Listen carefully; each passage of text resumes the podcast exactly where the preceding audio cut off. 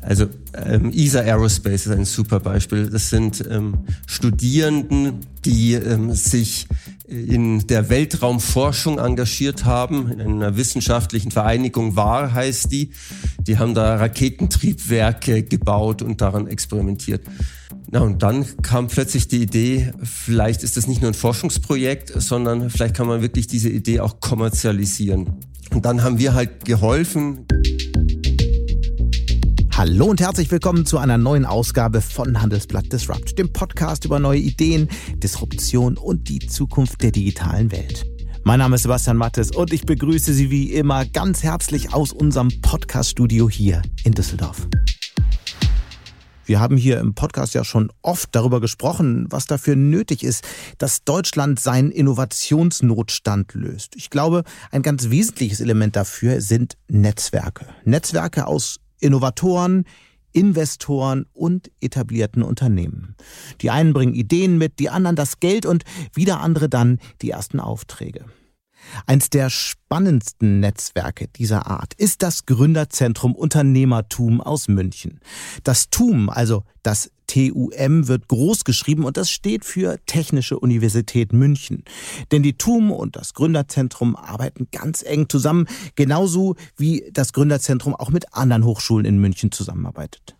Es geht darum, Studierende für die Idee zu begeistern, selbst zu gründen, ihnen Starthilfe zu geben und zu begleiten, gerne auch bis zum Börsengang. Ausgedacht haben sich das Konzept für dieses neuartige Gründerzentrum die BMW-Erbin und Unternehmerin Susanne Klatten und der Gründungsexperte Helmut Schönenberger und zwar vor 20 Jahren. Helmut Schönenberger hatte sogar seine Diplomarbeit geschrieben über diese besondere Art von Gründerzentren. Und es ist eine Idee, die flog. Keine Uni in Deutschland bringt heute Studien zufolge mehr Gründer hervor als die in München. Wie damals alles begann, wie Netzwerke entstehen, in denen sich weltweit beachtete Technologien und Geschäftsideen entwickeln und wie man Gründerpersönlichkeiten erkennt. Das will ich jetzt mit Helmut Schönberger persönlich diskutieren, den ich in seinem Münchner Büro besucht habe.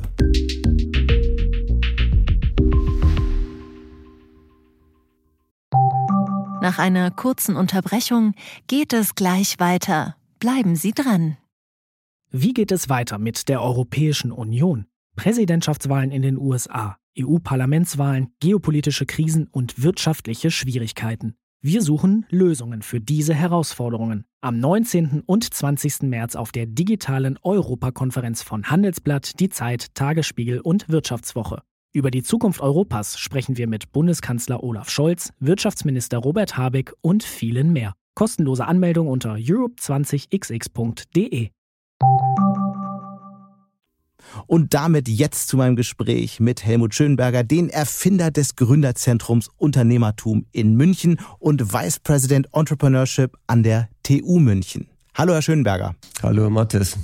Es wird ja viel über Technologie gesprochen, gerade es wird über technologische Autarkie gesprochen, insbesondere in Europa. Wenn man sich jetzt aber die einzelnen Technologiefelder mal anschaut, künstliche Intelligenz ähm, und, und viele andere, dann ähm, ist Deutschland insbesondere in einigen Feldern ja ganz okay aufgestellt. Aber Fakt ist ja, andere Regionen, China, USA, sind stark, in Teilen stärker und entwickeln sich wahnsinnig schnell. Was bedeutet das eigentlich für Europa? Wir befinden uns in einem enormen globalen Wettrennen und wir Europäer müssen Gas geben. Wir müssen mindestens die Geschwindigkeit von den Amerikanern und Chinesen haben, um einen Stich zu machen und hoffentlich aufzuholen. Hm. Ich musste zum Beispiel vergangene Woche darüber nachdenken, als dann Delivery Hero aus dem DAX geflogen ist. Das ist vielleicht besser für das Unternehmen selbst erstmal, aber wer ist aufgestiegen? Bayersdorf. Ich hätte ja gehofft, dass es wie in den USA sofort zwei, drei Technologieunternehmen gegeben hätte, die in Frage gekommen wären. Was sagt das aus über die deutsche Technologielandschaft, dass wir dann doch nur ein, wie altes Bayersdorf, 120 Jahre altes Unternehmen auf Lager haben? Genau, also da gibt es natürlich noch, noch viel Entwicklungspotenzial, dass eben mehr junge, wachstumsstarke Unternehmen wirklich groß werden und dann hoffentlich in DAX aufsteigen. Mhm. Was, was muss passieren, damit, damit genau das eintritt? Wir müssen in Deutschland eine stärkere Priorisierung darauf setzen, dass solche Innovationen und solche Unternehmen auch wirklich gut gefördert werden, unterstützt werden mhm. und dann aber auch richtig groß wachsen. Mhm. Und das fehlt einfach, diese Was, globalen mhm. Marktführer zu bauen. Das haben wir noch nicht richtig drauf, zumindest nicht in der Serie. Was heißt das fördern? Weil da, da denkt man ja sofort an irgendwie staatliche Förderung und so, aber so entstehen ja tolle Unternehmen auch nicht, oder? Nee, sondern es ist eben auch ein ganz ja, privatwirtschaftliches Spiel. Also es geht darum, dass eben die etablierten Unternehmen, die Investoren, die Universitäten sich halt mit den Startups zusammentun mhm. und die Kräfte bündeln und eben gemeinsam Großes bauen. Mhm. Das ist ja das, was Sie hier in München auch tun. Das wollen wir heute alles besprechen. Wenn man sich so auf, auf ein Gespräch mit Ihnen vorbereitet, dann fällt immer wieder auf, in Interviews sprechen Sie davon, dass Deutschland schneller werden muss. Sie haben das ja eben auch angedeutet, Europa muss schneller werden. Was heißt das eigentlich und wer bremst uns? Also ein, ein Beispiel ist, ähm, Pilotaufträge zu bekommen. Ähm, in mein, unsere Freunde beispielsweise in Berkeley mhm. haben halt die die Stadt oder die Universität oft als Start-up als erste Kunden und bekommen diese Aufträge innerhalb von vier Wochen. Mhm. In Deutschland ähm, ist das teilweise gar nicht möglich. Und wenn es möglich ist, dann gibt es riesige Ausschreibungsverfahren. Und wenn man Glück hat, hat man vielleicht nach zwei Jahren so einen Auftrag inne. Also was, was bremst uns konkret in Deutschland? Ich glaube, wir sind halt, uns fehlt es oft an Mut, an Pragmatismus und oft ist halt auch relativ viel Bürokratie im Spiel. Mhm. Aber damit ich das nochmal verstehe, was läuft dann in den USA und China besser, dass da die Geschwindigkeit so viel größer ist? Diese Staaten unterstützen die Startups einfach enorm, vergeben beispielsweise riesige Aufträge über die DARPA. Mhm. Und da kann eben Deutschland viel, die viel DARPA ist ja die militärische Forschungseinrichtung in den USA. Genau. Mhm. Und die vergibt eben in, in Hightech-Feldern Aufträge wie autonomes Fahren. So, und die Bundesregierung hatte gerade die Start-up-Strategie als Entwurf vorgelegt. Vor wenigen Tagen exklusiv im Handelsblatt. und eins, eins der Vorschläge ist es eben, die, ähm, dass der Staat ähm, Kunde der Startups wird. Und zwar richtig schnell. Und das sind genau die richtigen Ansätze. Ist das aus Ihrer Sicht so ein großer Hebel? Ich hatte eher gedacht, dass jetzt äh, Pensionsfonds und Rentenversicherungen stärker in Startups auch investieren sollen, wäre der Hebel. Ist das andere aus Ihrer Sicht ein größerer Hebel? Ich glaube, dieses Thema Wachstumsfinanzierung über Pensionsfonds ist auch extrem mhm. wichtig. Also es gibt im Grunde alle Hebel, die helfen, dass wir Schnelligkeit und Wachstum in unsere Gründerszene reinbekommen. Mhm. Das ist jetzt ganz essentiell. Und deswegen müssen eben diese ganzen Maßnahmen auch schnell umgesetzt ja. werden, weil die Zeit spielt halt gegen uns. Deswegen ja. Schnelligkeit. Es, es, gibt dann ja immer noch wieder Diskussion, äh, hat Deutschland eigentlich die Mentalität, also äh, gibt es bei uns eine andere Mentalität als zum Beispiel in China, in den USA, in Israel, wo halt viele große, schnell wachsende Technologieunternehmen entstehen? Die wir haben auch diese Menschen, die große Firmen aufbauen wollen. Und ich glaube, die Aufgabe ist es, diesen Menschen in Deutschland auch ein, ein gutes Umfeld und ein Das heißt Zuhause nur, dass ich es verstehe, es gibt eigentlich genau die gleiche Mentalität, wir haben nur nicht die Strukturen dafür. Genau. Nehmen wir beispielsweise Gründer wie Andy von Bechtolsheim, mhm. der ähm, Sun aufgebaut hat, Sun Microsystems. Genau warum haben, ist Kommt aus Deutschland, hat in Amerika dann das Unternehmen aufgebaut. Genau. Und diese Menschen, denen müssen wir ein, ein, ein super Umfeld und eine gute Heimat bei uns geben. Dann ist es ja schon so, dass insbesondere in Schlüsselindustrien, wenn wir an künstliche Intelligenz denken und andere, Deutschland ja nicht so großartig dasteht. Einige sagen, Deutschland würde zurückfallen. Was bedeutet das eigentlich in einer Zeit, in der Technologie auch immer mehr zum Gegenstand von Geopolitik wird? Ich glaube, das ist halt dieses ständige Wettrennen. Und es gibt ja auch tolle Beispiele wie BioNTech als Beispiel. Absolut. Oder Celonis. Also wir haben viele coole Unternehmen, die einen unglaublich erfolgreichen Weg machen aber es ist halt alles hart erarbeitet und alles eine riesige Kraftanstrengung. Und mhm. egal, ob das eine Firma aus den USA oder aus China oder halt aus Europa ist, ich meine, alle müssen das Beste tun und unglaublich leistungsfähig sein. Und das ist auch unsere Herausforderung hier in Deutschland. Mhm. Aber wenn wir nochmal auf die, Sie haben ja ein paar sehr erfolgreiche Beispiele genannt, verglichen mit den großen Tech-Konzernen in den USA und China sind die schon noch deutlich kleiner. Woran liegt das eigentlich? Das sehe ich auch so. Und da müssen wir einfach auch als Deutsche und Europäer viel besser werden, wirklich diese globalen Unternehmen zu bauen. Jetzt BioNTech ist, glaube ich, ein, ein wunderbares Beispiel, wo es richtig schnell, richtig toll geklappt mhm. hat. Und Na, richtig schnell ist gut. Die sind ja wann gegründet worden? Das ist ja mehr als ein Jahrzehnt her trotzdem, aber einen Weltmarktführer in so einer Zeit zu mhm. bauen, ist, glaube ich, gut. Und wir brauchen halt eben eine große Pipeline an solchen potenziellen Kandidaten und dann werden halt auch einige davon richtig groß werden. Und Fakt, mh, Fakt ist, die Pipeline ist halt anderswo größer. Was ist schiefgelaufen? Warum ist es in Deutschland eben noch nicht so? Also in der Zeit, in der ich jetzt bei diesem Thema bin, 20 Jahre Unternehmertum, hat sich unglaublich viel getan. Und früher war dieses Entrepreneurship-Thema ein absolutes Nischenthema. Heute machen wir beispielsweise einen Podcast darüber. Wir müssen halt viel expliziter die jungen Leute fördern, ihre Ideen zu Erfolgen zu machen. Also wir müssen die nächste Generation auf ihrem Weg eben begleiten. Mhm. Und das ist ein, eine ja, große Aufgabe für beispielsweise so eine Universität wie die, die Technische Universität München ähm, oder eine Stadt wie München mhm. oder auch ein, ein ganzes Land wie Deutschland. Dabei sind ja in den vergangenen Jahren durchaus Startups entstanden, wenn wir mal nach Berlin gucken. Da sind ja viele, auch insbesondere sehr starke Player im Bereich E-Commerce entstanden. Wo liegt das Problem? Sie sprechen immer viel zu viel von Problemen. Wo, wo, liegen die Chancen, muss doch die Frage sein. Und was in Berlin entstanden ist, ist, dass sich da etliche junge Leute zusammengetan haben und sagen, hey, wir wollen jetzt ähm, den ähm, B2C-Bereich richtig aufrollen und haben viele coole Internet- und E-Commerce-Firmen hochgezogen. Mhm. Und in München äh, gibt's auch viele coole Leute, die eben sagen, in München ist ein Schwerpunkt Business to Business und eben Tech. Und daraus sind inzwischen ganz, ganz viele sehr erfolgreiche Unternehmen entstanden, wie Celonis, wie Personio, wie ESA Aerospace, die in ihren Branchen eben Weltmarktführer werden wollen. Aber man muss halt, glaube ich, schon festhalten, dass die, die schiere Zahl und die Größe eigentlich ähm, die Größe der, der, der jeweiligen Tech-Unternehmen eigentlich einem Technologiestandort wie Deutschland noch nicht so richtig würdig ist. Und wir wollen ja jetzt heute auch ein Stück weit versuchen, zu, äh, gemeinsam herauszufinden und zu entwickeln, wie sich das letztlich alles beschleunigen lässt. Und das, was Sie hier tun, ist ja auch ein durchaus wichtiger Baustein dafür. Ich würde gerne noch mal ganz zum Anfang zurückgehen, zum Anfang Ihrer Karriere und die ist ja eng auch damit verbunden, dass der Technologiestandard äh, München noch mal einen richtigen Boost bekommen hat.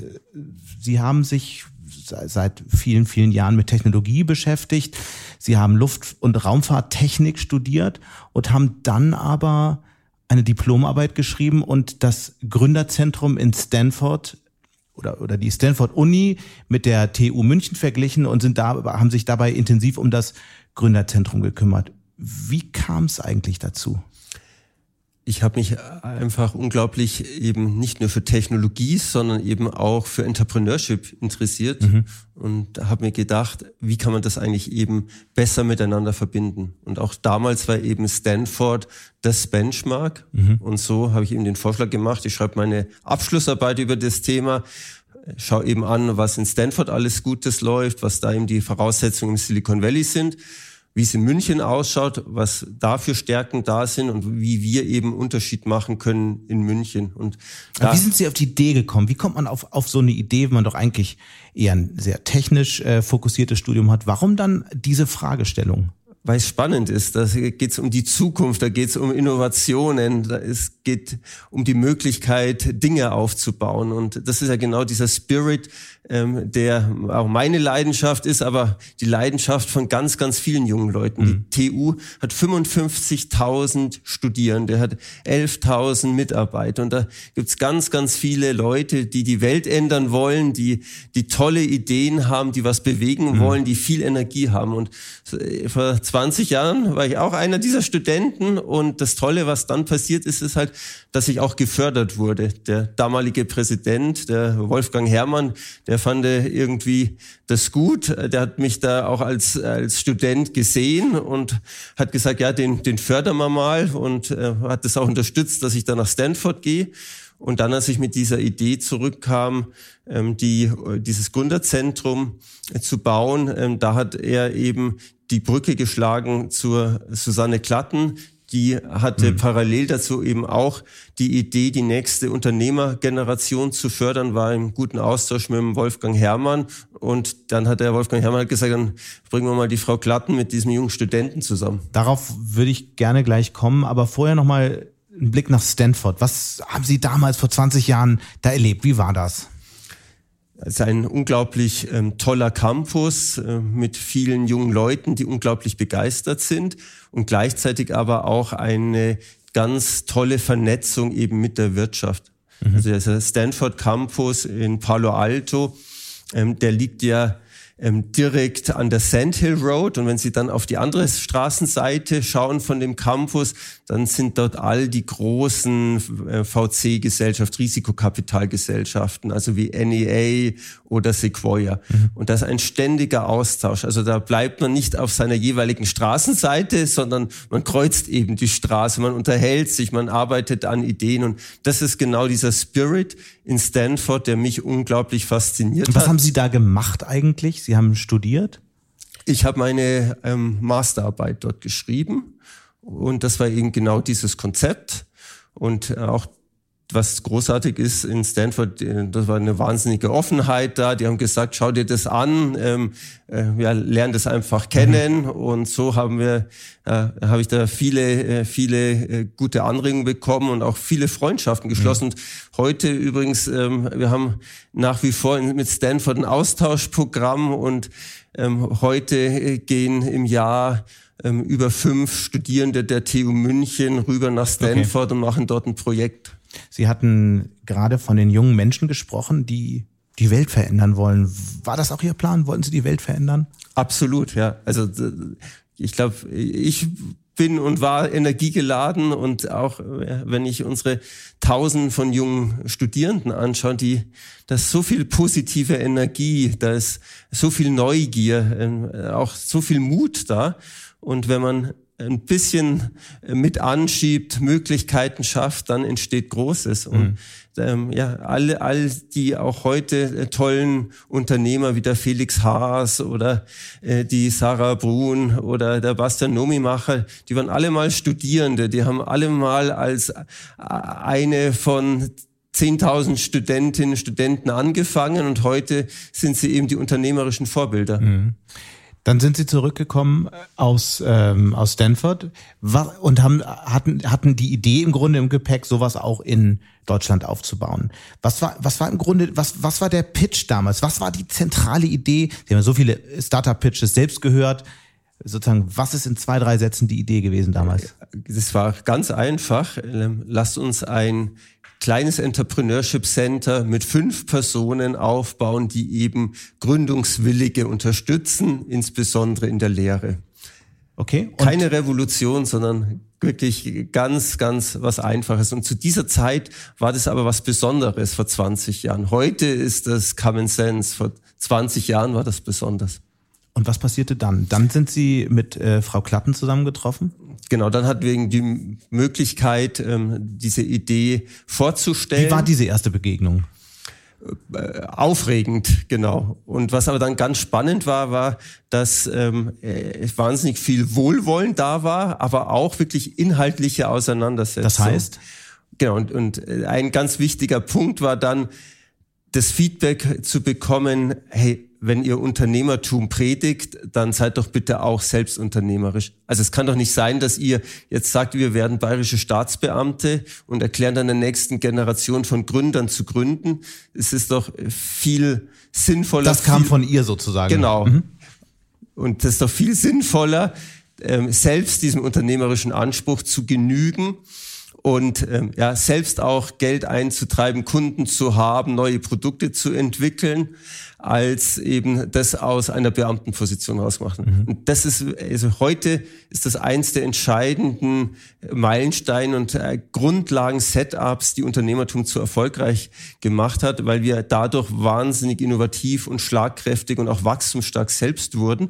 Und wir wachsen im Jahr durchschnittlich um über 20 Prozent das ist der Durchschnittswert. Und das heißt, wir verzehnfachen uns damit selbst auch als Unternehmertum alle zehn Jahre. Und das ist eben dieser Grundstein, der da auch durch den ganz wichtigen Input von unserer Gesellschaft und Aufsichtsrätin Susanne Was war der Moment, als Sie vielleicht in dem Gespräch oder in den Tagen danach, als klar war, okay, Frau Klatten ist mit an Bord und damit ja auch die äh, wichtigste, der wichtigste finanzielle Startschuss?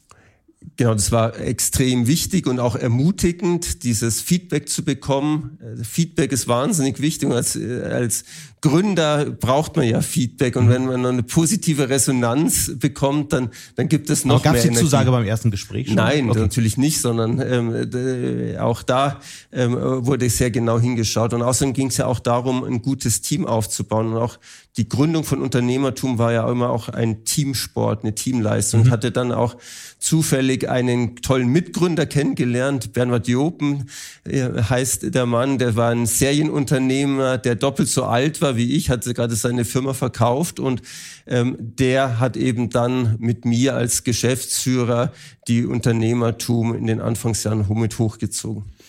Mit was für einem Startkapital haben Sie dann losgelegt? Die erste Zugsage von der Frau Klatten waren 2,5 Millionen D-Mark. Und wo stehen wir heute? Wie, lassen Sie mal über ein paar Zahlen sprechen. Wie, wie viel Investitionskapital, wie viel Startups fördern Sie? Einfach, dass man sich mal die Dimensionen vorstellen kann, die es mittlerweile hat. Genau, also die Unternehmertum gründet pro Woche ein wachstumsstarkes Unternehmen aus. Also in der Summe sind es eben über 50. Diese Firmen haben beispielsweise letztes Jahr allein über drei Milliarden Euro an Venture-Kapital angezogen. Also in Deutschland wurden insgesamt Größenordnung 17 Milliarden mhm. ähm, eingesammelt. Das heißt, wir haben so einen Marktanteil zwischen 15 und 20 Prozent auf ganz Deutschland bezogen. Und das wie viel mehr als vor einem Jahr? Das war eine Verdreifachung mhm. allein. Also von da sieht man ein bisschen die Dynamik. Genau, ja. Vielleicht nochmal einen Schritt zurück. Wie funktioniert das genau? Sie suchen Startups aus und helfen ihnen dann quasi wie ein Inkubator, wie ein Accelerator richtig auf die Beine zu kommen. Gehen Sie auf die zu, bewerben die sich hier? Wie funktioniert dieses Unternehmertum-Netzwerk in München? Sie haben es super beschrieben, Herr Mattes. Also es ist wirklich diese verschiedenen Touchpoints und die Reise fängt eben bei ähm, einer Studierenden an, die sich überhaupt mal dafür informieren möchte. Mhm. Die bringen wir dann mit Gründungsvorbildern in Kontakt. Dann können die in Projekten, in Lehrveranstaltungen mal erste Geschäftsmodelle entwickeln, Prototypen bauen. Wir haben eigene Werkstätten, Makerspace, wo die Menschen dann ihre physischen Produkte bauen können. Es gibt das muss man sich mal vorstellen. Ich bin hier gerade unten durchgegangen. Wir sitzen ja jetzt hier bei Ihnen auch im Gebäude und unten gibt es tatsächlich, das kann man sich so gar nicht vorstellen, Werkstätten, wo Menschen an humanoiden Robotern arbeiten. Was noch so? Die Genau, es ist ein, ein riesiges Spektrum, ein riesiger Blumenstrauß an coolen Firmen. Das sind von Softwarefirmen über ähm, Firmen, die ähm, Roboter bauen, beispielsweise ähm, autonome Roboter, die Parks reinigen, ist ein, ein tolles Team bis hin zu irgendwelchen ähm, Gesundheitsfirmen, die neue Medizintechnik bauen. Mhm. Also ein, ein großes Spektrum. Aber es hat alles irgendwie mit Schrauben und Lötkolben zu tun, also mit Hardware und nicht so richtig mit rein Software oder sehe ich das falsch? Sie sehen es ist beides. Es ist Hardware und Software. Ja, ich habe kein E-Commerce-Startup gesehen. Genau, wir sind, wir haben halt sehr stark ähm, B2B-Softwareunternehmen. Also die größten sind Celonis, Personio. Personio baut beispielsweise so ein HR-Management-Software für insbesondere mittelständische mhm. Unternehmen. War auch schon zu Gast hier im Podcast. Mhm. Genau, das sind genau die, die Firmen, ähm, die sehr erfolgreich eben aus unserem Ökosystem rauskommen. Das heißt, Sie warten gar nicht darauf, bis junge Leute sich erst auf die Gründer, auf den Weg machen, Gründerin oder Gründer zu werden, sondern Sie ziehen die direkt an der Uni auch raus, quasi wie aus der Lehrveranstaltung, sagen, Mensch, äh, klasse Idee, tolles Talent warum willst du daraus nicht was machen, oder? Funktioniert das so? Ja, genau. Sagen, nennen Sie mal ein Beispiel, wo das genauso gelaufen ist. Also ähm, ESA Aerospace ist ein Aha. super Beispiel. Das sind ähm, Studierenden, die ähm, sich in der Weltraumforschung engagiert haben, in einem, äh, einem, einer wissenschaftlichen Vereinigung WAR heißt die. Die haben da Raketentriebwerke gebaut und daran experimentiert. Na, und dann kam plötzlich die Idee, vielleicht ist das nicht nur ein Forschungsprojekt, sondern vielleicht kann man wirklich diese Idee auch kommerzialisieren. Mhm. Und dann haben wir halt geholfen, genau beispielsweise beim Prototypenbau mit dem Makerspace oder bei der Geschäftsmodellentwicklung oder bei der Inkubation. Und heute heißt die Firma ESA Aerospace. Das heißt, dem Team war am Anfang noch gar nicht so klar, ob sie daraus ein Geschäftsmodell machen wollen. Und Sie haben dann Sie sozusagen ihnen geholfen, den Sprung aus dem Nest der Uni zu wagen. Genau, und wir bringen sie halt mit spannenden Leuten zusammen, wie äh, einer davon ist der Bülent Altan, der ein Business Angel ist in unserem Umfeld. Mhm. Und ähm, der Bülent hat ähm, früher für SpaceX gearbeitet und war halt eine riesige Inspiration dann für das ESA Aerospace Team. Und heute ist äh, der Bülent Aufsichtsratsvorsitzender von ESA Aerospace. Mhm. Denken Sie eigentlich manchmal, boah, vielleicht hätte ich auch ein so richtiges Technologieunternehmen aufbauen sollen? die Unternehmertum selbst ist ja auch eines der schnellst wachsenden Unternehmen. Also wir haben über 300 Mitarbeiter mhm. und von daher wir erfinden uns auch jedes Jahr neu und die Reise geht munter weiter. Also mhm. wir machen das jetzt seit 20 Jahren und dieser Drive, der da ist und die Möglichkeiten, der wird ja immer größer. Und von daher, also mein Traum ist hier halt das perfekte Ökosystem, um die TUM herum zu bauen und unglaublich viele junge Menschen eben auf dieser unternehmerischen Reise zu unterstützen. Mhm. Und ich, ich freue mich da einfach, wenn ich dann so einen Daniel Metzler erlebe. Der, der Chef von ESA Aerospace. Genau, CEO von ESA Aerospace ja, was der für einen Weg macht und wie erfolgreich der ist und mhm. wie der dann wieder die nächste Generation schon wieder befeuert und als Vorbild dient. Und über die würde ich gerne jetzt kurz sprechen. Die nächste Generation. Wir haben ja jetzt über Celonis gesprochen. Bastian Nominach hat ja, ähm, einer der Mitgründer. Ähm, wir haben über ESA Aerospace ges gesprochen, über Personio. Das sind ja die Poster Childs auch der deutschen Technologieszene. Lassen Sie uns mal auf die neue Generation gucken. War das jetzt einfach alles Lucky Shots, die da entstanden sind? Oder gucken Sie jetzt gerade hier so in Ihre Reihen und sagen, nö, also in zwei, drei Jahren haben wir nochmal so viele ebenso erfolgreiche Unternehmen auf Lager?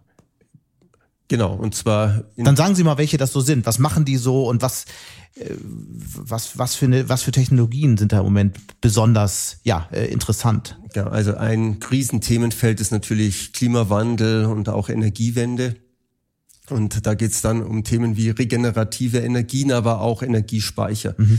So ein, ein ganz ähm, ja, stark wachsendes Unternehmen in dem Bereich ist Twice die bauen digitale Zwillinge von Batterien und dadurch, dass die dann die Batterien auch besser verstehen und besser managen können, kann der Wert der Batterie und auch die ja, über das ganze Leben der Batterie ähm, der Nutzen extrem optimiert werden. Mhm. Also es sind Beispiele, die einerseits wirtschaftlich hochinteressant ja. sind, aber eben auch direkt helfen, bei der Lösung von diesen großen gesellschaftlichen Herausforderungen, die wir haben, wie Klimawandel.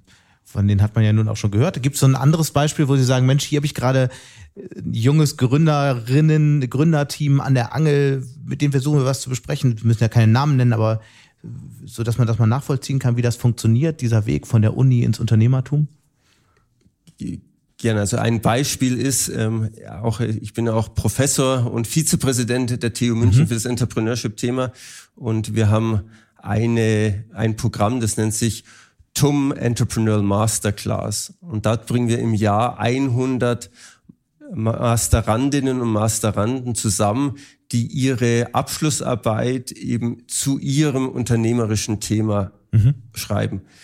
Und ein, ein Beispiel ist ein Maschinenbaustudent, der hat die Idee, im Grunde eins, das Segelschiff neu zu erfinden. Dass also ein Transportschiff nicht mit einem Dieselmotor funktioniert, mhm. sondern eben mit einem Art Drachensystem, in dem ja durch den Wind, dass dieses ähm, Transportschiff eben gezogen wird. Mhm. Und dem, dem helfen wir ganz konkret eben bei seiner Masterarbeit im Bereich Maschinenbau, wie er eben dieses sehr komplexe Zugsystem konstruieren kann. Das heißt, Sie machen Kontakte zu anderen Ingenieuren und zu Geldgebern? Alles, also zu anderen, zu Teammitgliedern, zu Unterstützern, äh, zu Lieferanten, mhm. zu Kapitalgebern, zu Kunden. Also die Unternehmertum und die TU München haben ein gigantisch großes Netzwerk. Wir haben allein Hunderttausende von ehemaligen, die alle in der Wirtschaft draußen sind, die alle tolle Kontakte haben. Wir haben Hunderte von Risikokapitalgebern aus Deutschland, aus Europa, aus der ganzen Welt, die sich unsere Startups anschauen und die verbinden wir. Beispielsweise bei ähm, solchen Pitch-Abenden, da mhm. pitchen dann irgendwie zehn Startups und im, im ähm, Auditorium sitzen dann 30, 40 Business Angels und Risikokapitalgeber schauen sich das an und unterstützen entweder halt durch gute Kommentare und manche investieren. Und dann mhm. kommen halt diese unglaublichen Summen wie drei Milliarden im Jahr zustande. Mhm. Ich fand sehr interessant die neueste oder eine der neuesten Initiativen, die Sie vor, ähm, vor einiger Zeit gestartet haben, und zwar eine viel engere Vernetzung, Kombination mit Familienunternehmen in Deutschland. Was ist der Gedanke dahinter?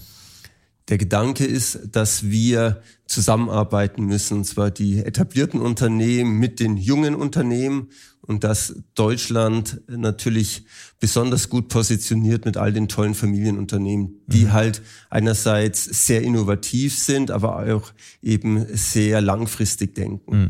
Und gleichzeitig sind viele dieser Firmen bei uns ja auch im Ökosystem, oft auch mit ihren äh, mit der Next Gen. Also viele unserer Studenten und Studentinnen kommen eben aus Familienunternehmen und die fragen sich halt auch, gründe ich mein eigenes Unternehmen, steige mhm. ich bei meiner, meinen Eltern in die Firma ein und so bauen wir eben ein Ökosystem auf, in dem die Etablierten und die Jungen zusammenarbeiten. Das heißt, die Etablierten lernen, wie die neue Welt aussieht und die äh, jungen Unternehmensgründerinnen, Gründer bekommen Kontakte zu potenziellen Kunden. Genau, und nicht nur Kontakte, sondern da, die bekommen dann halt wirklich Pilotaufträge. Mhm. Oft sind auch dann die etablierten Unternehmen Zulieferer oder Vertriebskanäle oder Investoren.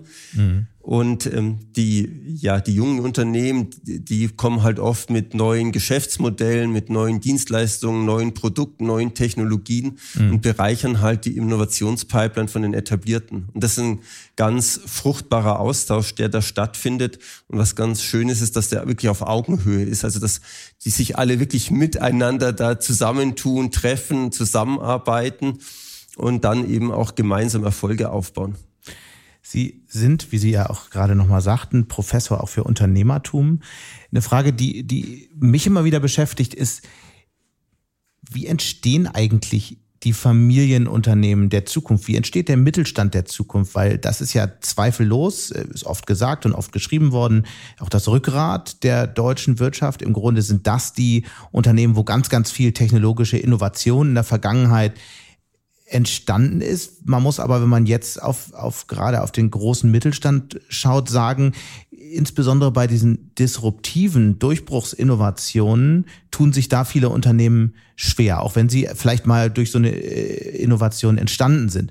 Also was muss passieren, damit sich dieser Mittelstand, diese, diese Szene der Familienunternehmen auch ein Stück weit erneuert und ergänzt wird? Das ist auch natürlich eine Aufgabe von uns als Gründerzentrum, dass wir nicht nur risikokapitalfinanzierte Unternehmen unterstützen, sondern eben auch Gründerinnen und Gründer, die ein Familienunternehmen aufbauen wollen. Was ist eigentlich der Unterschied? Also Celonis, ist das jetzt ein Familienunternehmen oder ich meine, jetzt haben die natürlich Risikokapital, weil sie wachsen müssen. Genau, und wenn sie Risikokapitalgeber mit an Bord haben als Gesellschafter, dann brauchen sie ja irgendwie einen Hebel, damit äh, diese Investoren irgendwann mal wieder ausgezahlt werden. Und das heißt, dass, dass diese Firmen entweder an die Börse gehen ja. oder verkauft werden. So, und das ist ein Mechanismus natürlich, der dazu führt, dass die Unternehmen nicht mehr in Familienhand sind. Der Vorteil davon ist natürlich, dass dadurch, dass so viel Geld von außen reinkommt, sind die Wachstumschancen natürlich viel besser, als wenn das Unternehmen selbst das Geld verdienen muss und auch nur organisch wachsen Also können dann die großen, erfolgreichen Unternehmen in Zukunft überhaupt noch Familienunternehmen sein? Es gibt eben tolle Beispiele davon. Hier im Münchner Umfeld gibt es beispielsweise die Familie Langer mit EOS. Das ist Weltmarktführer für Laser-Sinter-Drucker.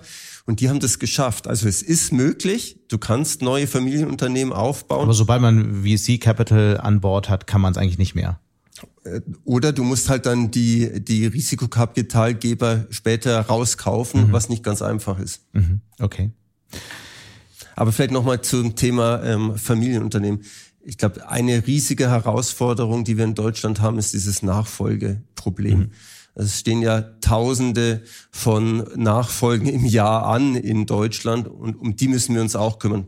Die etablierten Unternehmen, die da sind, das ist ein, ein wahnsinniger Schatz für unser Land, dass wir da eben auch unterstützen, auch als Gründungszentrum, dass wir da eben gute Nachfolgen hinbekommen. Wie können Sie das unterstützen? Ich meine, die Appelle sind ja nun Jahrzehnte alt.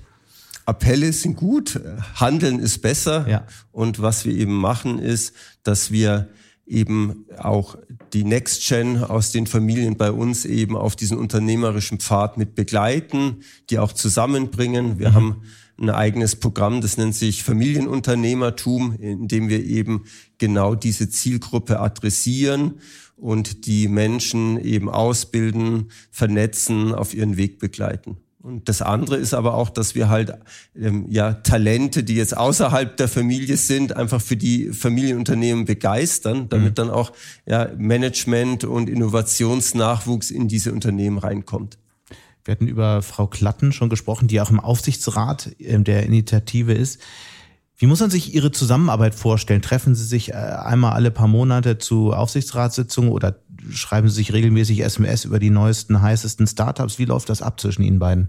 Genau, so ein, einfach ein, ein konstanter Austausch. Es gibt natürlich die formalen Sitzungen, genau. aber es gibt ähm, ja, einen konstanten Austausch und Ideen, äh, Möglichkeiten, Vernetzungen, Zurufe. Also es ist ein, ein, eine ganz inspirierende. Aber was heißt das genau? Also Sie, inwiefern bringt sie sich ein? Hilft sie mit ihrem Netzwerk oder? Genau, mit, mit ihrem Netzwerk als Botschafterin, als Ratgeberin, als Aufsichtsrätin. Also genau mhm. in diesen verschiedenen Rollen als Vorbild. Genau. Was, was war so das Wichtigste, was Sie von ihr gelernt haben? Das, ich glaube, das wirklich Entscheidende war, die Unternehmertum wirklich unternehmerisch aufzustellen. Und das hatte ich damals als Student gar nicht so verstanden. Ich dachte, ja, wenn da ein paar Menschen sich dann darum kümmern, egal wel, aus welchem Organisationsumfeld kommen, das ist alles gut, egal ob die jetzt ähm, eben Staatsbeamte sind, äh, das ist genauso gut, wie wenn die halt ähm, jetzt äh, selbst ähm, die Unternehmer sind. Mhm. Und das zu verstehen, dass man wirklich, um, wenn man so ein Gründerzentrum erfolgreich führen möchte, dass man wirklich selbst auch unternehmerisch tätig sein muss, selbst dieser, diesen Anforderungen entsprechen muss, selbst sich diesen Herausforderungen stellen muss das habe ich, ähm, ich fand es natürlich cool, als es hieß, ja, ähm, du bist jetzt nicht wissenschaftlicher Mitarbeiter, sondern Geschäftsführer. Also ich war total dabei, aber so richtig verstanden habe ich es erst viel später. Und mhm. das war, glaube ich, der, der wichtigste und größte Impuls, für den ich sehr dankbar bin. Was für Impulse gibt es sonst noch so? Viele, also in, in, in alle Richtungen, in beispielsweise was äh, Frau Klatten, aber natürlich die ganze Unternehmertum sehr beschäftigt, ist das Nachhaltigkeitsthema und wie können wir mit unseren Innovationen, mit unseren Start-up-Teams eben da einen sehr guten und aktiven Beitrag leisten. Mhm. Ich glaube, das wird uns auch äh, die nächsten Jahrzehnte beschäftigen, diese riesigen Anforderungen wie beispielsweise äh, das Stemmen der Energiewende zu wuppen. Ja. Nach einer kurzen Unterbrechung geht es gleich weiter. Bleiben Sie dran. Die Welt steht vor gewaltigen Herausforderungen. Zum einen die Energiewende voranzutreiben und gleichzeitig den Klimawandel einzudämmen. Und auch der Energieträger Wasserstoff gewinnt weltweit immer mehr an Bedeutung. Doch wie geht es weiter? Erfahren Sie mehr auf dem Handelsblatt Wasserstoffgipfel 2024 am 12. und 13. Juni in Essen. Infos unter handelsblatt-wasserstoffgipfel.de. Mit dem Vorteilscode Wasserstoff 2024 erhalten Sie einen Rabatt von 15% auf die Tickets. Also da steht ganz, ganz, ganz viel vor uns. Seit vielen Jahren wird ja darüber gesprochen, dass eigentlich der deutschen Technologiegründerszene das Geld fehlt. Mittlerweile habe ich eher den Eindruck, dass genug Geld da ist. Vielleicht ist in einigen Bereichen auch zu viel Geld da. Möglicherweise fehlen einfach nur die guten Ideen. Wie sehen Sie das? Genau, also man braucht beides. Man braucht natürlich gute Ideen, genau. man braucht vor allem auch gute Teams. Die Theorie ist mir klar, aber wie ist es in der Praxis? Also glauben Sie, es gibt eigentlich mehr Geld als gute Ideen? Die, also das zeigt sich natürlich immer erst später, was eine gute Idee und ein gutes Team war. Und wir haben ja selbst ein Venture Kapitalfonds und verwalten gut 350 Millionen selber. Mhm. Und es ist erstmals wahnsinnig schwierig ähm, zu abzuschätzen, ist das jetzt ein gutes Team und ist das ein, ein, eine, ein, ein gutes Team und eine gute Idee. Mhm. Genau, und später ist man natürlich immer viel, viel schlauer. Was aber jetzt nochmal fehlt in Deutschland, ist halt, um diese wirklich globalen Unternehmen, diese Marktführer zu bauen, dass du Hunderte von Millionen zusammenbekommst, indem dann eben diese Wachstumsschritte auf einer globalen Ebene gegangen werden. Mhm. Und da haben wir in Europa einfach noch zu wenig Geld. Und deswegen holt ja auch ähm, die, die TUM, Unternehmertum-Startups sehr, sehr viel Geld aus dem Ausland, insbesondere eben aus den USA. Ist das eigentlich ein Problem? Ich höre immer wieder, ja, pff die, die Gefahr ist dann eben schon, dass die Investoren irgendwann darauf drängen, dass kritische Technologien in anderen Ländern weiterentwickelt werden, dass möglicherweise auch Standorte verlagert werden oder ist es eigentlich egal, wo das Geld herkommt? Nee, egal ist es nicht. Wir sollten auf jeden Fall offen sein, aber wir sollten halt nicht in der Hand der anderen sein. Also da auch souverän zu Was sein. Was passiert dann, wenn man in der Hand der anderen ist, wie Sie sagen? Na, dann werden eben die Entscheidungen für einen getroffen und man selbst entscheidet halt nicht mehr. Mhm. Also wenn die, die Stimmenmehrheiten dann äh, bei woanders liegen, dann. Äh, also in anderen dich, Ländern oder bei. Genau, mhm. musst du dich halt fügen und dann heißt es halt, verlagert man den, den Sitz der Gesellschaft. Also das ist eine reale Angst, die sie auch sozusagen, die, die berechtigt ist aus das, ihrer Sicht. Das ist ähm, nicht keine Angst, sondern das ist äh, reales Geschäft. So mhm. funktioniert's. Mhm. Wir haben über Geld gesprochen. Wir haben über erfolgreiche Unternehmen gesprochen, aber zum Unternehmertum gehört ja auch Scheitern. Wie viele Firmen, die Sie aussuchen, schaffen es eigentlich nicht? Und wie gehen Sie damit um? Relativ wenige, interessanterweise. Also wir haben eine Überlebensrate von über 80 Prozent.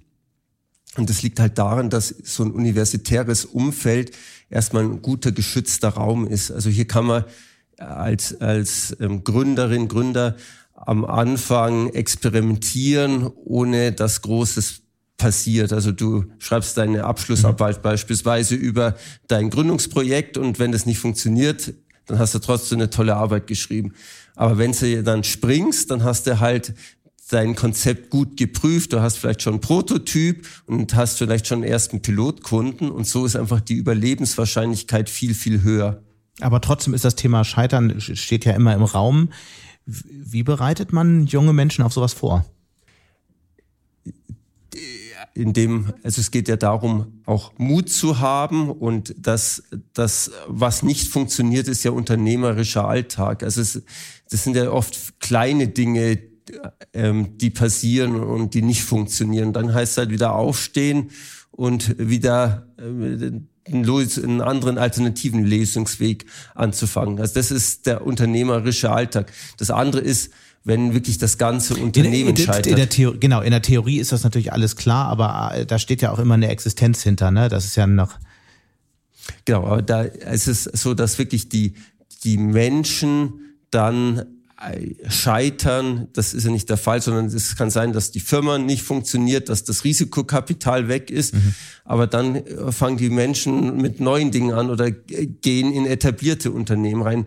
Die sind auch auf dem Arbeitsmarkt unglaublich äh, beliebt. Also Leute, die ist das so? Können Sie das belegen? Das ja, ist, okay. die wirklich ausprobiert haben, die diesen Mut haben, diesen Drive haben und auch wenn mal eine Geschäftsidee, Geschäftsmodell halt nicht funktioniert, äh, die haben ja unglaublich viel gelernt und mhm. das ist ja das, was auch auf dem Arbeitsmarkt gewünscht ist und viele fangen halt gleich danach ihr nächstes Unternehmen an. Mhm.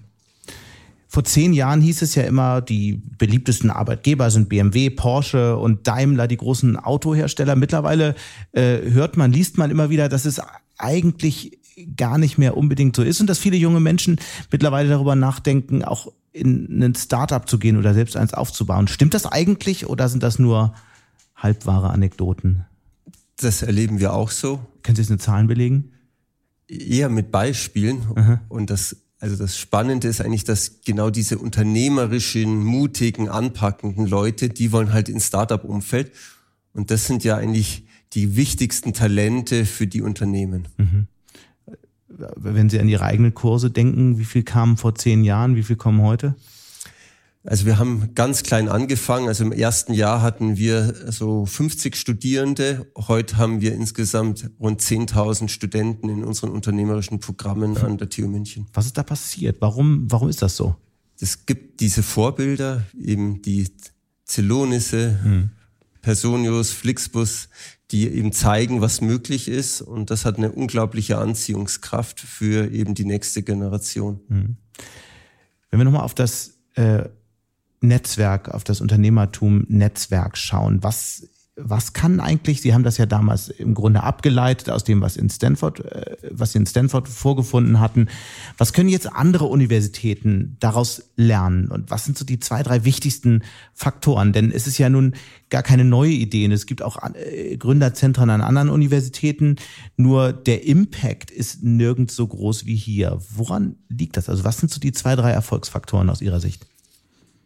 Ich glaube, das Wichtigste ist wirklich diese Welten zu verbinden, dass man einerseits die Universität öffnet für dieses Thema, dass man eben die Start-up-Szene reinholt. Aber das behaupten doch alle, dass sie es tun. Ja, aber in der, wenn Sie dann die, die Center anschauen und die Teams anschauen, ich meine, wie, wie viele dieser Entrepreneurship Center sind wirklich Unternehmen, mhm. die auch sehr unternehmerisch selbst agieren. Also die Unternehmertum, wir haben einen Umsatz von über 30 Millionen Euro, wir haben 300 Mitarbeiter. Wie viele ähm, kommen uns da nahe? Mhm. Das heißt, es ist entscheidend, dass diese, diese äh, Entrepreneurship Center unabhängig sind, unternehmerisch aufgestellt. Und was bedeutet es? Also wie baut man so ein Netzwerk dann auf, dass es, dass man hier in München ja durchaus vorfindet? Das läuft halt eben Schritt für Schritt. Also die, wir haben halt mit den Studierenden angefangen. Einer unserer ersten Studenten in den Kursen war der Felix Haas. Der hat dann mhm. eben äh, bei uns äh, Geschäftsmodelle entwickelt und hat dann Amiando gegründet und heute äh, hat er beispielsweise ist er Serienunternehmer, Business Angel und bei ID Now sehr stark engagiert und heute dient halt als Business Angel, mhm. als Mentor als Unterstützer, als Vorbild. Und das so ein, so ein Ökosystem muss halt wachsen. Das dauert Zeit und dann bekommen sie halt ganz, ganz viele Menschen, die sagen, dieses Ökosystem bringt wirklich einen Mehrwert und wenn ich mich dort engagiere, dann kommen tolle Sachen raus und ich werde eben Teil dieser Erfolgsgeschichte. Mhm. Gibt es sonst noch Dinge, die man, die man beachten muss? Weil es, es klingt jetzt alles so banal. Man fragt sich halt, warum macht es nicht jeder? Ja, und das ist halt ein Marathon. Also äh, Frau Klatten und ich äh, machen das seit über 20 Jahren mhm. und das so ein, so ein super funktionierendes Entrepreneurship Center bauen sie halt nicht über Nacht auf mhm. und sie brauchen auch eine unglaublich starke Unterstützung natürlich der Universität. Und da haben wir als TU München natürlich das Glück, dass, dass unsere zentrale Strategie ist, die unternehmerische Universität zu sein und unser Präsident, der Thomas Hofmann, der steht auch genau dafür. Also du hast eine Führungsstruktur und auch eine Universitätsleitung, die für dieses Thema steht. Ist das irgendwie auch, was ist so die Vision? Wollen Sie damit europaweit oder weltweit dann irgendwann führend sein? Absolut, genau. Und wir wollen eben ein perfektes Ökosystem für die nächste Generation von Innovatoren und mhm. Gründern sein. Und Lösungen liefern für die großen Probleme dieser Welt. Und das ist dann wieder auch so attraktiv, dass eben die nächste Generation dann wieder kommt und sagt, hey, die TU ist wirklich ein Umfeld, ein Lernort, ein Innovationsort, in dem es Sinn macht, mhm. seine Zeit zu verbringen. Sie haben ja viele Gründergeschichten, wir haben ja einige jetzt auch durchgesprochen, viele Gründergeschichten, Unternehmergeschichten verfolgt. Wenn Sie so Menschen, die ein Unternehmen aufbauen wollen, das erste Mal treffen? Woran erkennen Sie oder wie schnell erkennen Sie, ob das auch von der Persönlichkeit allein was werden kann oder nicht? Und woran erkennt man das? Das sind, glaube ich, zwei Aspekte. Das eine ist wirklich die, das Können beispielsweise im technologischen Feld wie künstliche Intelligenz. Okay, Haken dran. Das kann man, glaube ich, schnell ermitteln. Genau. Und das mhm. Zweite ist natürlich die Teamfähigkeit und auch das Energielevel. Was heißt Energielevel? Wie leidenschaftlich sind die Menschen? Wie stark glauben sie an ihr Team, an ihre Idee? treibt die das wirklich um? Wollen die was verändern? Aber wie, wie findet man das raus? Weil es eine, eine, eine fetzige Präsentation geben kann, kann ja jeder. Nee, auch, auch das kann nicht jeder. Und ja, auch über einen längeren Zeitraum hinweg zu zeigen, äh, dass, dass man die Meilensteine erreicht, dass mhm. man Menschen begeistern kann, dass man Kunden begeistern kann, dass man gemeinsam auf gute Ideen kommt, auf Lösungen kommt das äh, schaffen dann doch relativ wenige. Okay, also es ist nicht so der eine Blick und dann erkennt man, das ist ein Unternehmer oder eine Unternehmerin, das andere nicht, sondern es ist, man muss sich schon eine Weile begleiten, um das sehen zu können. Genau, es ist ein konstantes Beobachten. Und das ist auch wiederum, warum Unternehmertum so erfolgreich ist, weil wir die Menschen ja über ganz lange Zeiträume begleiten. Also über ganz viele Jahre erleben wir die Menschen, helfen denen ja auch, sich zu entwickeln. Und ja, so können wir eben ein, ein Langzeit eine Langzeitperspektive eben annehmen. Mhm. Was ist so Ihr wichtigstes Projekt für die nächsten Jahre? Ich meine, Sie haben jetzt, Sie haben jetzt das Ding hier aufgebaut seit 20 Jahren. Es ist, es ist erfolgreich. Wir haben auf die Zahlen geschaut. Es ist groß. Es hat international Relevanz. Was sollen jetzt noch kommen? Ich glaube, wir stehen erst am Anfang und die nächste Zündstufe sind die sogenannten TUM Venture Labs. Und da geht es uns als TU München darum, aus den, aus der Wissenschaft heraus in elf Themenfeldern Deep Tech Startups noch ganz gezielt hochzuziehen. Wie muss man sich das vorstellen? Beispielsweise Quantencomputing, AI, Aerospace. Dort bauen wir eigene Kompetenzteams auf, die eben die speziellen Investorennetzwerke, die Infrastruktur, aber auch sehr spezielle Education-Angebote eben anbieten. Wie funktioniert das genau? Vielleicht gucken wir mal ins Bereich künstliche Intelligenz. Wie, wie baut man das dann auf? Weil von den Schlagwörtern haben wir es alle verstanden, die sind alle dabei. Aber wie, wie, wie funktioniert es jetzt konkret?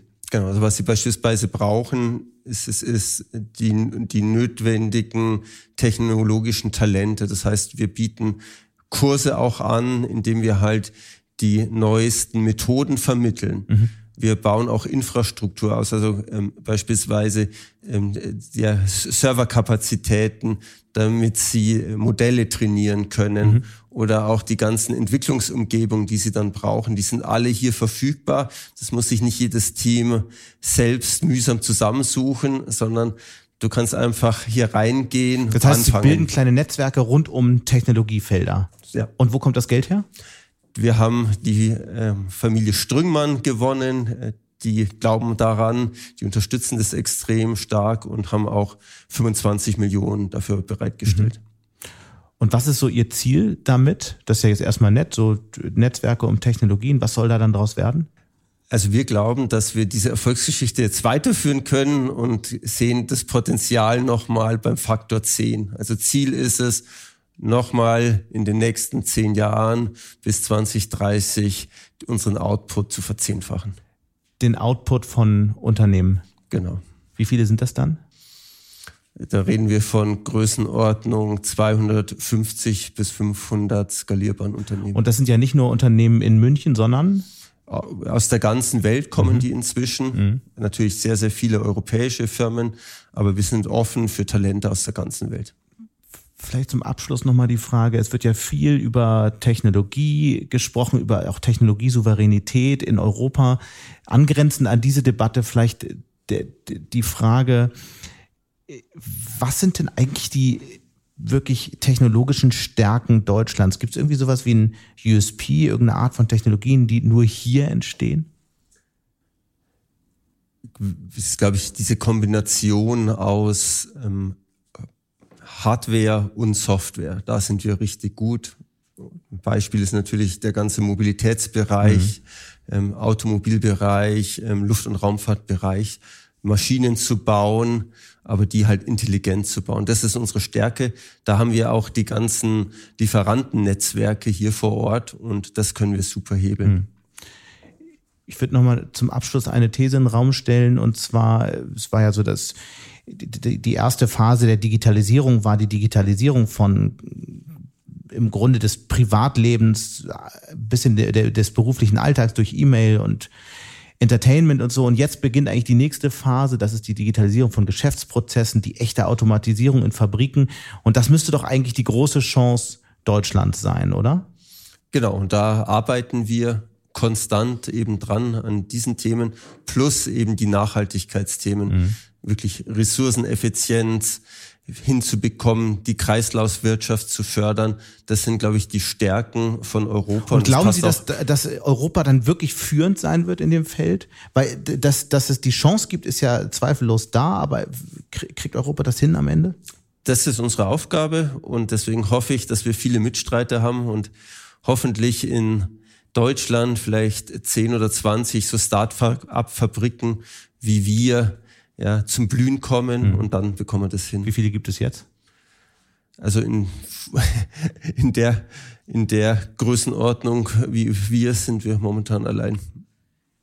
Das werden wir auf jeden Fall noch weiter beobachten müssen. Ähm, wir drücken Ihnen auf jeden Fall die Daumen. Ganz herzlichen Dank bis hierhin für das Gespräch, für die äh, tiefen Einblicke und ja, auf ganz bald. Super, vielen Dank, Herr Mattes. Und damit sind wir auch schon wieder am Ende von Handelsblatt Disrupt. Wie immer freue ich mich über Kommentare in der Handelsblatt Disrupt LinkedIn-Gruppe oder senden Sie mir gerne eine Mail. Die Details finden Sie wie immer in den Show Notes.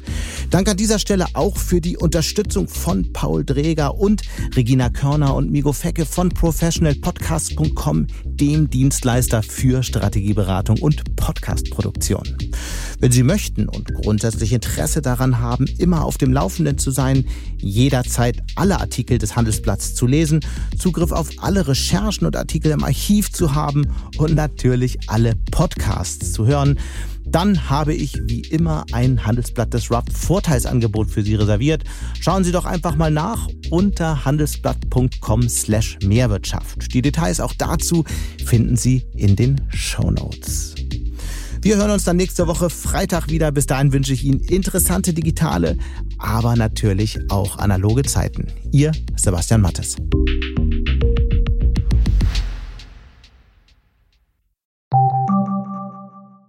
Die Welt steht vor gewaltigen Herausforderungen. Zum einen die Energiewende voranzutreiben und gleichzeitig den Klimawandel einzudämmen. Und auch der Energieträger Wasserstoff gewinnt weltweit immer mehr an Bedeutung. Doch wie geht es weiter? Erfahren Sie mehr auf dem Handelsblatt Wasserstoffgipfel 2024 am 12. und 13. Juni in Essen. Infos unter handelsblatt-wasserstoffgipfel.de. Mit dem Vorteilscode Wasserstoff 2024 erhalten Sie einen Rabatt von 15% auf die Tickets.